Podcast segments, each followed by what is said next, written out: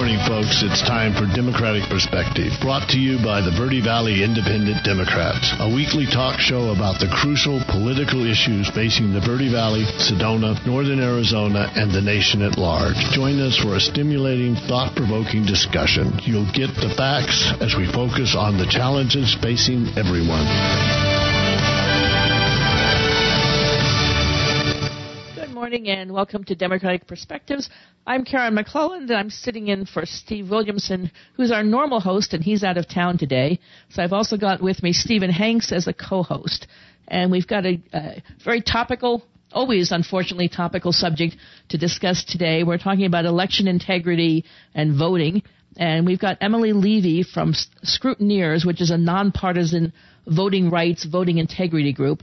Steve knows Emily. He was involved with this group when he lived in New York, so I'll turn it over to him to introduce Emily and introduce the group. Thanks, Karen. And as Emily reminded me earlier, it's Levy. Levy, not Leone. Yeah, right.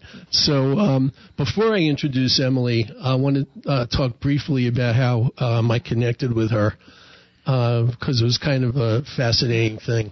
Right after the lockdown, especially in New York in March of 2020, when everybody was confined to their homes for a long period of time, I decided that I would start a Medium page to write essays about politics. And one of my longstanding hobby horses, my number one hobby horse in politics, has been voting rights, voting integrity, and anything to do with that subject. So I started doing some research online, trying to find all the different voting rights groups that are out there in the country. And this organization called Scrutineers popped up on my list. And I looked into it, and it looked very intriguing. I ended up becoming a member. I'm still a member. Emily had just started in 2020. In January of 2020.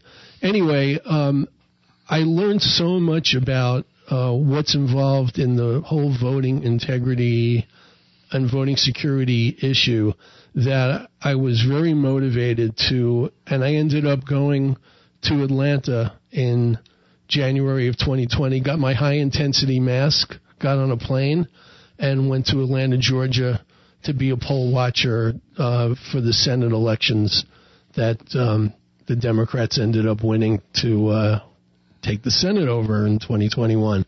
Now, that said, I want to point out that Emily's group is nonpartisan, so she'll talk a little bit about that. But that's how I got involved in the group. Emily's doing great work in this area. And so, Emily, welcome to the show. And why don't you tell us a little bit about how you started it and what the mission is, and a little bit about what you're doing now, and then we can get into the nuts and bolts. Great. Thank you so much for having me, Karen and Stephen. I'm thrilled to be here. And I remember in January of 2021, Stephen, when you went down to Atlanta to do that work, and you collected some really interesting information about what that was like down there, and I really appreciated hearing it.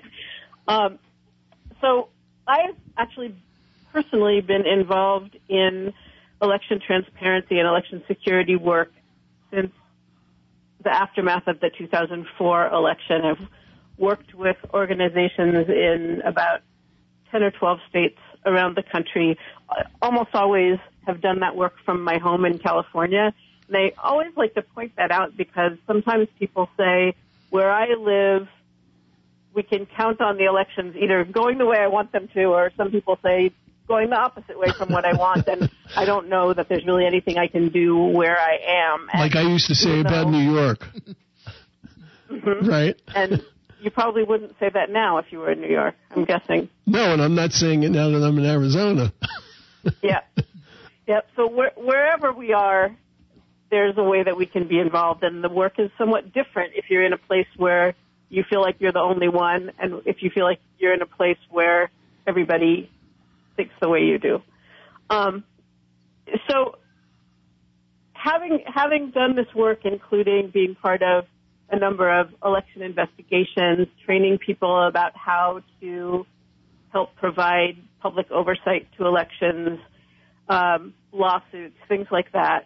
And when the 2020 election cycle got underway, I took a look around and noticed some gaps in the work that was happening by other organizations that led me to think I needed to start something new. Hmm. And one of those things was that there really wasn't a place for people who were newly interested in learning about specifically election security to go to learn about it. And because of the Mueller report, there were a ton of people who were newly concerned about election security, but there just wasn't anywhere for people to get kind of beginning level information and learn what they could do. And even though people at that point in late 2019 and early 2020 understood that there were concerns, people still didn't know, and I would say people largely still don't know, that there are things that individuals and small groups of people can do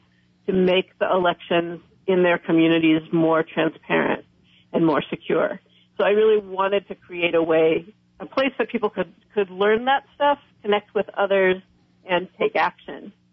And I also really wanted to help connect the folks who are working and have been working for generations, really, on the right to vote, making sure that everybody can cast ballots, and the folks who are working on making sure those votes got counted accurately. Those two groups of people have not traditionally worked together much, and I really wanted to change that. So that's a big part of what Scrutineers is about, is bringing the election transparency and security folks together with folks working on the right to vote, because we need each other. Now, it doesn't matter if everybody can vote if the votes aren't counted accurately. It doesn't matter if we count the votes accurately if nobody can vote.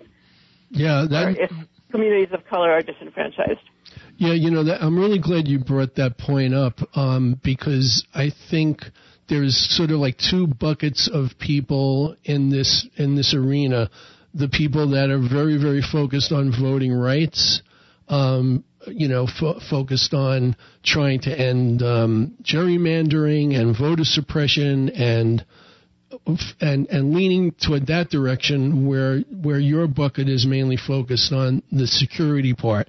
I mean, it sounds great that you're trying to merge those two. What made you lean in the direction of the voting security, and which is sort of the micro part of it rather than the sort of the big picture macro part of voting rights? Yeah, it's one of those things that kind of chose me more than I chose it, honestly. I was, as we approached the 2004 election, signed up with an organization that was dispatching people around the country to get out the vote, and they never called me back. And right before, so I wasn't sure if I was going, where I was going, or anything. And a couple of weeks before the election, a friend told me that she was traveling to New Mexico to volunteer with what was then a new coalition called the Election Protection Coalition, which is now known more by their phone number, 866-OUR-VOTE, the election problem hotline, election protection hotline. And she invited me to go with her, and I did, and went to Albuquerque for the 2004 election, and I had the job of entering the complaints that were coming in on the hotline into the computer, and just was hearing hair-raising stories that unfortunately I don't remember any of now because so much has happened since then.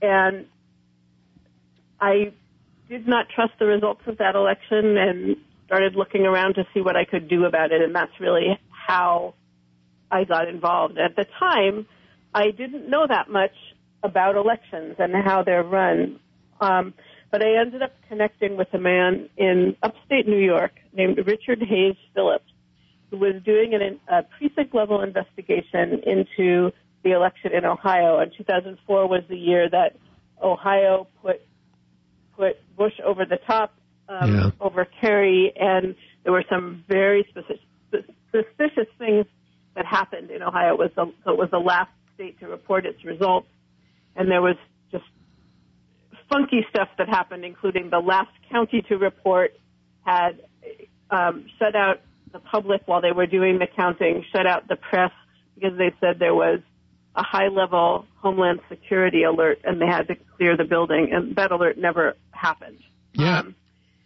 And I seem to remember in that election regarding Ohio, in addition to what you're talking about, there was also a significant amount of voter suppression, purging of names. I think that was going on then too. That was it. The purging of names that was really publicized in 2004, actually by Greg Palast primarily, was mostly. What I remember is mostly in Florida. In Ohio, long lines were a huge issue. No lines, as I recall, 10 and 11 hours long on college campuses, things like that. And so, as I was saying, I, at that point, was not in any way an expert on elections. And I connected with this guy who was doing this project, and he was trying to do it by himself. And I actually did have some experience in project coordination. And so I ended up coordinating his investigation, and through that learned a lot about elections. And why I like to point that out is that you don't necessarily have to be an expert in any way on elections to get involved, because whatever skills you have can be put to use. Right. And those skills that I had in coordinating things, a lot of them came from being a mom. You know, they didn't come from having a job as project coordinator. So one of the things we really like to do at Scrutineers is help people plug into doing the work using either skills that they have that they enjoy using or learning skills that they want to learn, rather than, you know, in a lot of organizations, if you volunteer, you end up doing the same volunteer work as everyone else. Right. And we try to help people get involved in ways that will be really meaningful to them. Yeah, and now I understand you have almost 1,000 members, which is amazing. That's right. And there are people from all over the country. You have representatives pretty much in, is it all 50 states or most of the states? Last time I looked, it was 44 states. I haven't checked recently. We got to get on those other 6. Yeah. Yeah. Before I turn it over to Karen to talk to you about the specifics and what's going on in Arizona, I had to ask you this question. It's more, as I mentioned to you before the show, kind of I don't know if you could say it's an emotional thing, but I'm really curious to know, given that you're so involved in election security and integrity, what you must have been going through during the 2020, well, after the 2020 election, when among all the claims that the election was stolen was this focus on shenanigans with the Dominion voting machines and voting machines, I think more in general, that the right was trying to propagate on everybody. Maybe I'm projecting here, but I would have thought that would have made your hair go on fire, knowing that was going on. So you haven't actually seen a photograph of my burnt hair, but you're just guessing. Yeah. It has been very painful. Mm. And why I say that is, you know, I've been working on these issues for almost 20 years, and I have seen since the 2020 election some of the work that my colleagues and I have done over that time. There's a lot of us who got involved after 2004. There's kind of a cohort of us have seen that work twisted around and mixed with lies and spit out again in a way that not only confuses the public, but can really discredit the work that we've done, which we've taken great care to make sure that we have facts to back up the things that we say, for example. And so while I absolutely don't believe that the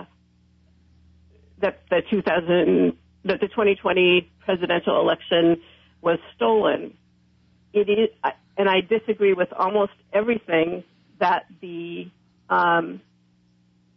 MAGA faction of the Republican Party says, there's one thing that I do agree with, which is that we cannot trust the voting systems that are computerized, that use proprietary software that people don't get to see, that we can't trust them to produce fair election results and accurate election results. And that message has always been hard to get through to people. People don't want to hear it. And now it's even harder to be believed because so many of the people who are saying it are mixing it with so many lies. Yeah, and people don't really like it. Oh. Arizona, they had the, you know, the audit supposed after the election, and Arizona has a paper trail. You know, the machine, your vote's read by a machine, but there's a paper trail. You know, when they went through all of that, they found the paper trail matched what the machine said the voting was, with, you know, within a very tiny difference. And I think actually when they counted the votes in Maricopa County by hand, they found more votes for Biden than the machine had found, but by a very tiny amount. But so people don't realize that, you know, that the majority of states have paper trails, and people who are complaining about these machines are usually the ones who only hear one fact that they've picked up or one item they picked up somewhere online and assume it's true in every state. And, of course, every state is different. Every county is – in Arizona, it's the county that organizes the votes. Every county right. – you know, now they're pretty much all on the same page now, but probably 2004, before that, the counties were often using different systems. You know, they mm-hmm. yeah, and so they would, you know, that makes it, when you say, gee, you've got 15 different systems, it must be wrong, and that's, you know, it's not necessarily a fact. You can have one system that's wrong, you can have 15 and they can all work really well. You know, but it's this issue is so complicated for so many people that it's I'm sorry, I didn't hear the last. It's so complicated for so many people because you've got a potential. People think the machine is going to miscount my vote. You get people saying, "Well, the person counting is going to miscount my vote." You've got, voter suppression things at the polls where people show up and they're told they're not on the list anymore, or they're intimidated from doing things, or they're mm-hmm. given incorrect information. You poll workers who require a type of ID, which is not what the law requires. So many, different things, all of which have some effect. But it makes people think, oh, the whole system's fraudulent, and that's not really the case. There are pockets pockets of problems in different places, and it's. I agree with you about that, and I agree with you that it's really important that we have paper that mm-hmm. that has, and actually I'll go one step farther and say beyond a paper trail, which can mean a number of different things, that we need to have paper ballots that are marked by hand, except by people who need machine to mark their ballots for accessibility purposes. We also need that paper to be checked, and so there need to be really robust audits, far more robust than we currently have really anywhere in the country, to double check the voting systems, the electronic systems. And I would personally prefer that we had hand counting of hand marked paper ballots with computers to do a double check on the hand count. At the moment, we aren't close to having that, and so kind of the best we can do with the current situation we have is to have people watching what's happening as much as possible, and we'll talk about that, I'm sure, later in this conversation, and to have really robust audits of the counts. Going back to what Stephen mentioned about the fake audit that happened in Arizona, that was a giant hair on fire moment for me, or I should say more than a moment because it lasted for months. Colleagues and I have at various times over the last 2 decades tried to do checks on the official counts of the votes by getting access to the paper ballots in places where they existed, and have typically been told, we can't let you see those, or maybe we can let you see them, but we can't let you touch them. So if you want to count the votes, you have to pay some fee that's significantly higher than the hourly rate of the people that work in the department. But for somebody to stand at the counter and turn every ballot over, so they're only touching it with gloved hands, and you can count. And, it ends up being hundreds of thousands of dollars or more to do that. And we really wanted to do it and do it well. But we never had the funds to pay to do it that way. And then we get people in Arizona not only not having to pay to do it, but being paid millions of dollars of taxpayer funds to do it badly. What we were being forced to pay money out to do well, and that was just infuriating to me. Yeah, the Arizona audit was sort of an example of how not to do how not to do something. Absolutely. In almost every single aspect of that count. And also along with the fact that both the Democrat who administered, who was in charge of elections, and the Republican who replaced him, who got the most votes to replace him, agreed that there were no major systemic problems of any kind, and the vote counts sort of brought that along, that there were no major systemic problems.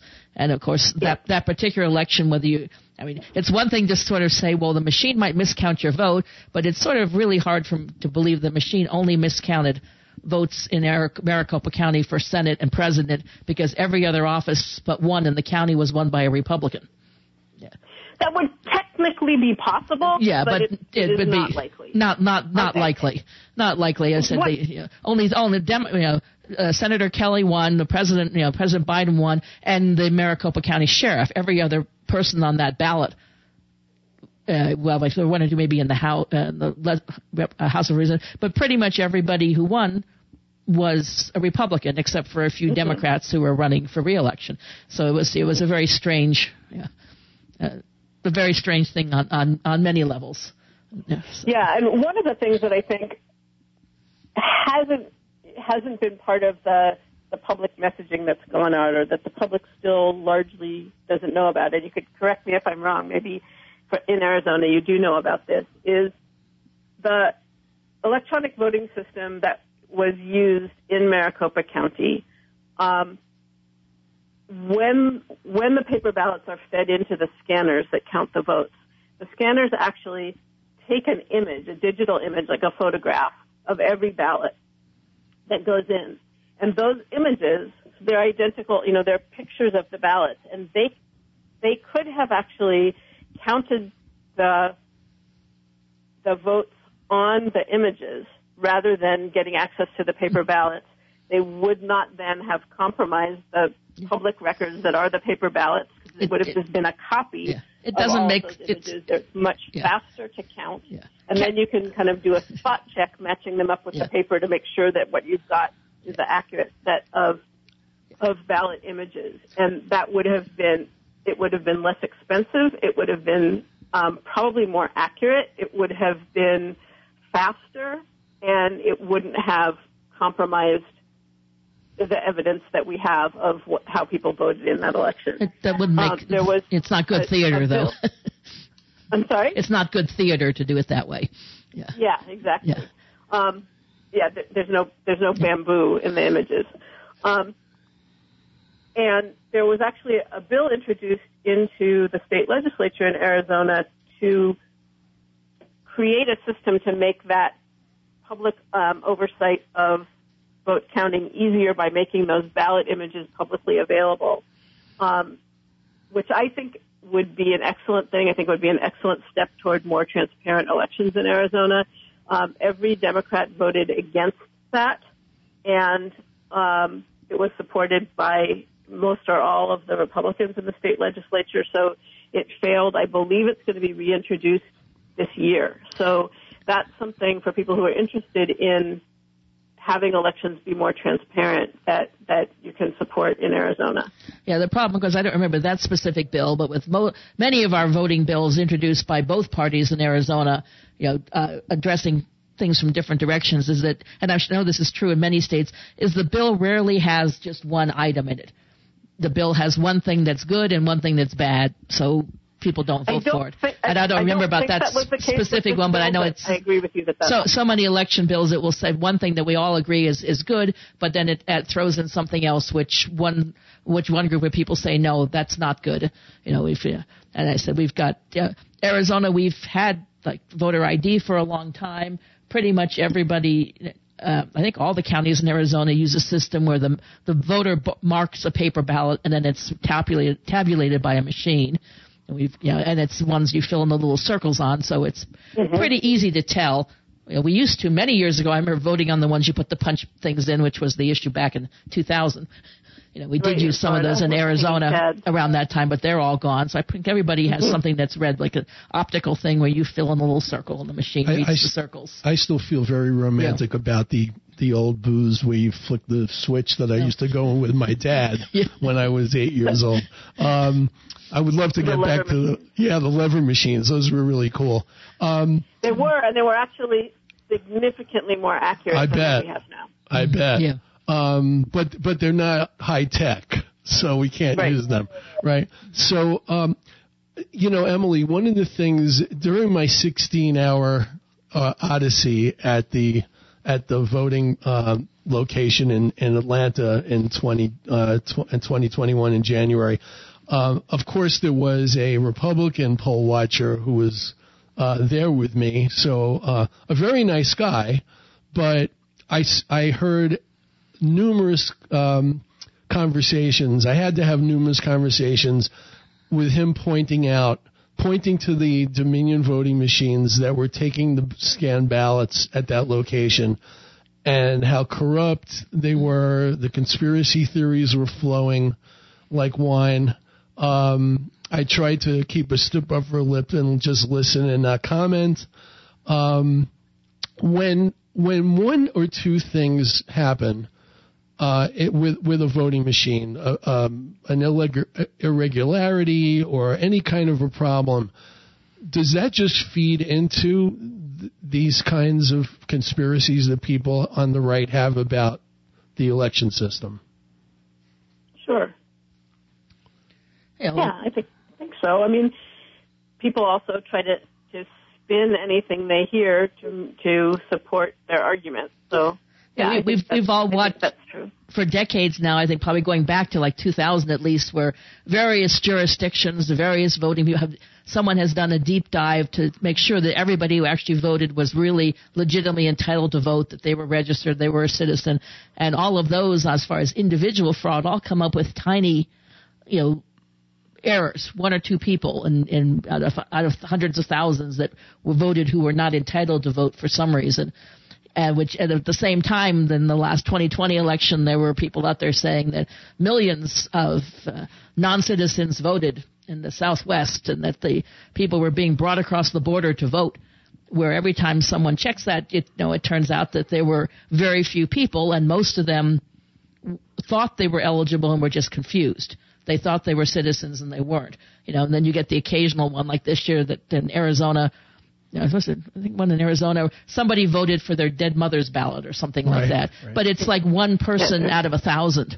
It's never enough to make any difference in any election. But that doesn't start every single year. There's always things that thousands of dead people voted, thousands of illegal people voted. They bust in people from the next state to come and vote. And it's really hard to vote against, to fight against those year after year after year, because every time they're always disproven. But it doesn't change the viewpoint, and I think what's scary is that we seem to be reaching sort of a tipping point and more people believing that there's no smoke without fire, so that if there's 93 conspiracy theories, it must mean that something's really wrong, where all 93 conspiracy theories could be completely wrong. But they dominate our discussion. Yeah, it's unfortunate, and I think people also conflate voter fraud and election fraud, and that election fraud, which happens on a much larger scale and is a much bigger danger, doesn't get the attention it deserves, and that claims of voter fraud like you're talking about are really a distraction from the real issue. Yeah, because the election fraud, we see the real stories every year in different states where polling places are closed or polling places are moved so that they're inconvenient for people to go to. In Arizona is a state in which the vast majority of people vote by mail, so that's a little bit different. But in states where the vast majority of people go to the polls and vote, you hear these stories, they moved it so it was 2 bus rides away for most people to get to the polls. And that's the real danger is, even people are registered, it's making it difficult for them to get to the poll to cast that ballot. Some of the voter suppression tactics definitely have a fraud component, like messages going out telling people Republicans vote on Tuesday, Democrats vote on Wednesday, things like that. And also fraud that can happen with manipulation of the vote count. And it's very difficult to detect. And so there are ways that we can try to detect it, and we haven't yet been able to conclusively prove that it's happened anywhere. And part of that is not having access to the evidence. You know, there's places where I think it's likely that there was fraud that went on in the vote count. But if you try to get the evidence, they say you have to be able to prove it in order to qualify to get the evidence. So it's really a catch-22 situation of you can't prove it until you have the evidence, but you have to have proof in order to get the evidence. Sure. Emily, what... that's frustrating. Yeah. What are your efforts with Scrutineers right now? Like, what do you focus on going into the midterms, into 2024?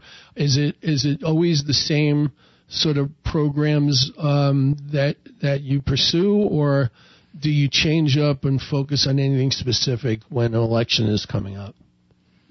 We do focus on different things depending on where we are in the election cycle, and also this is only our second election cycle since national election cycle since we've been in existence. But each time we try to look at where can we, with the particular expertise we have and the size of our organization and of some unique things about us, like that we have a few people in a lot of different places, how can we best use those features of what Scrutineers is at this point to make a difference. And so this year, our biggest project is what we call the AFTER project, Act for Trusted Election Results, the acronym.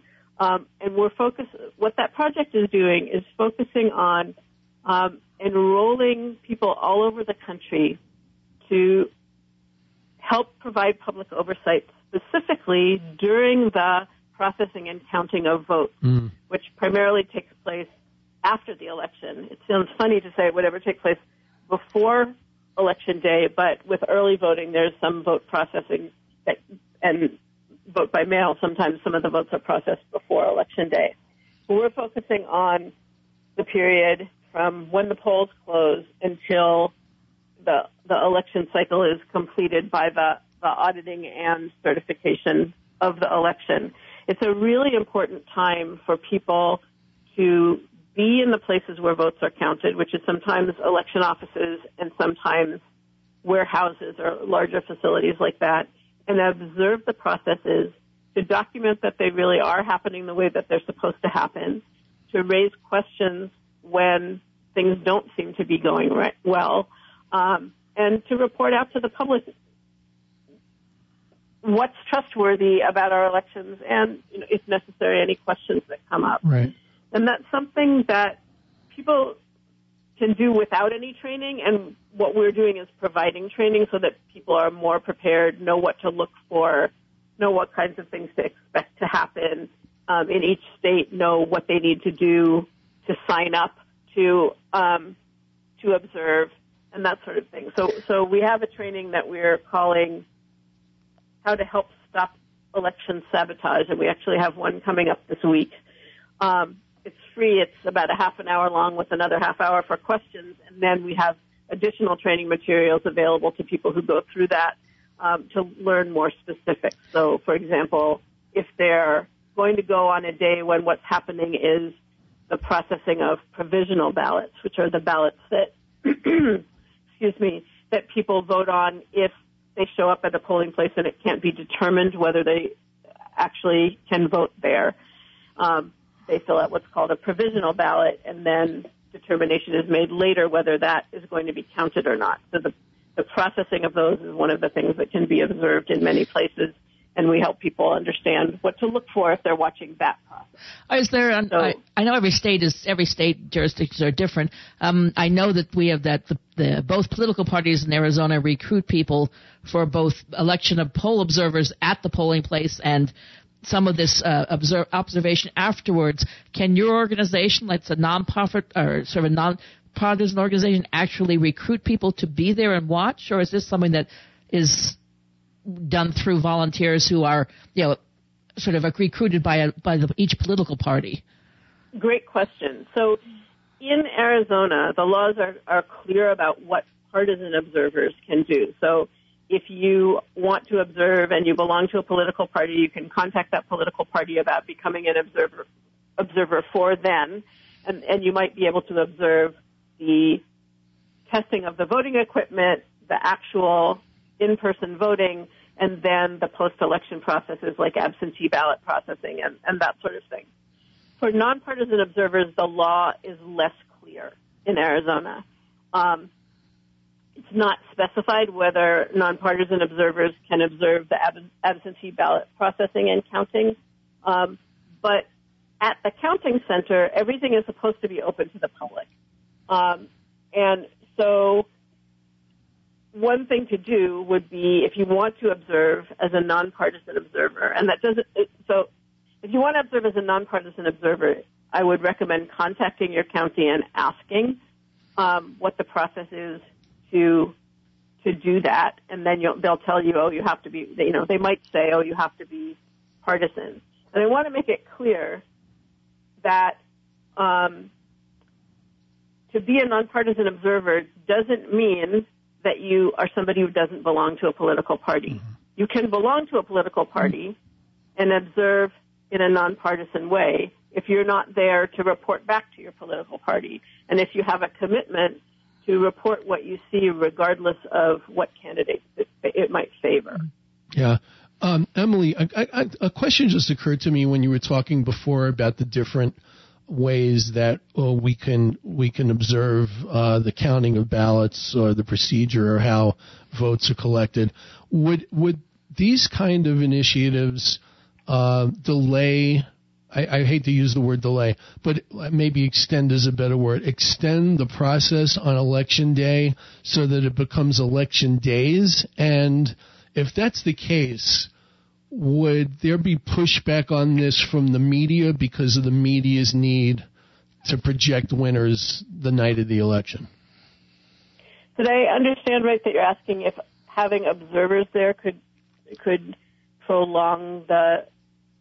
Well, any kind of program that would require extending the time to verify the ballots or the voting that you were talking about before. So the only reason that having observers there would extend the time required to figure out who won the election is if the observers find problems. Right. And so I'll give you an example of something that happened. This is actually kind of my favorite story to tell about observing after the election because it's so pronounced what happened.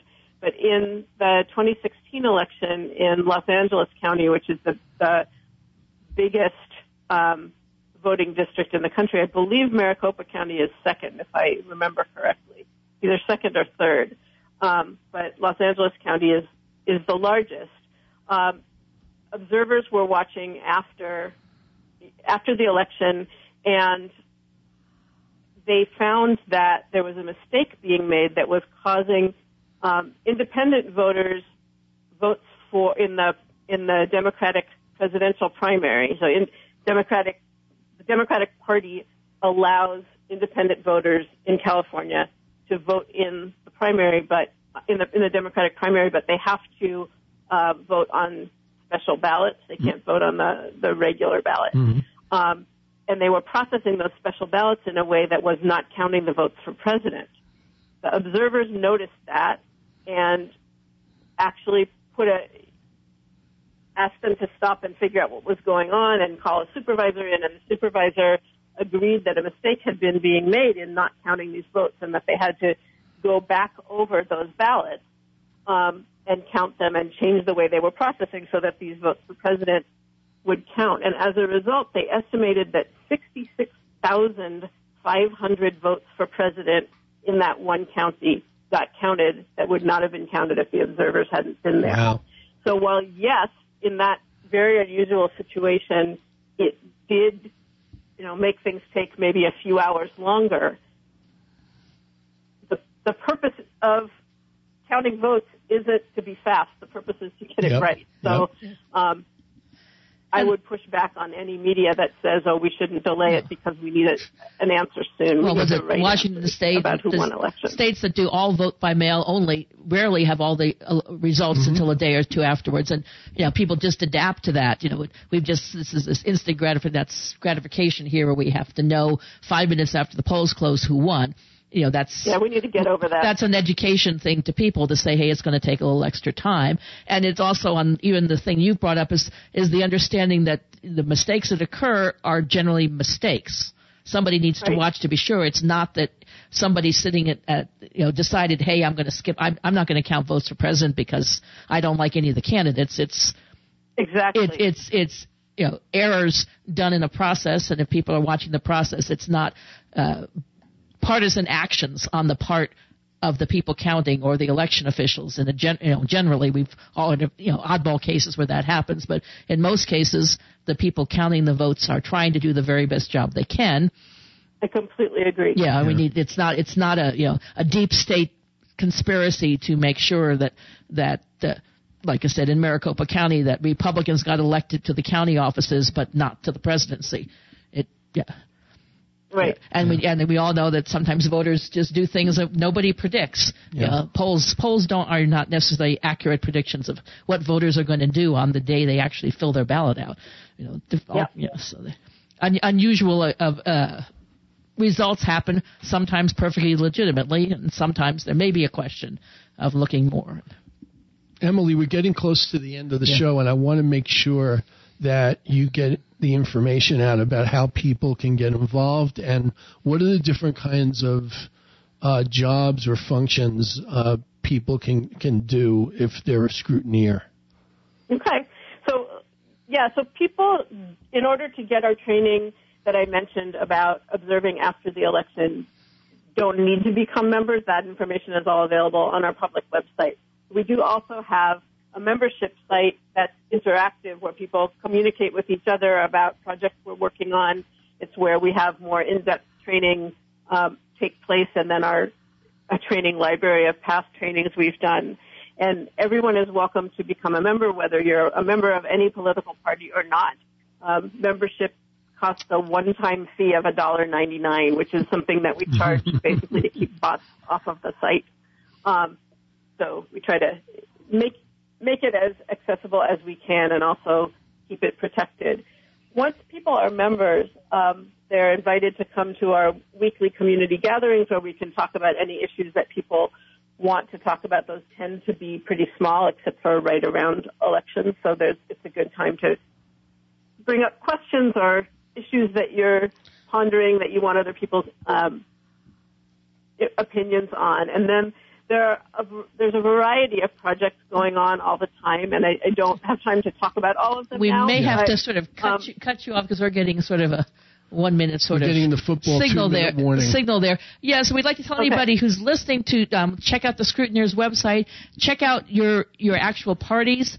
They provide training if that's a good way to get involved. If you want to do poll watching if before or after an election, that's an easy way to do it.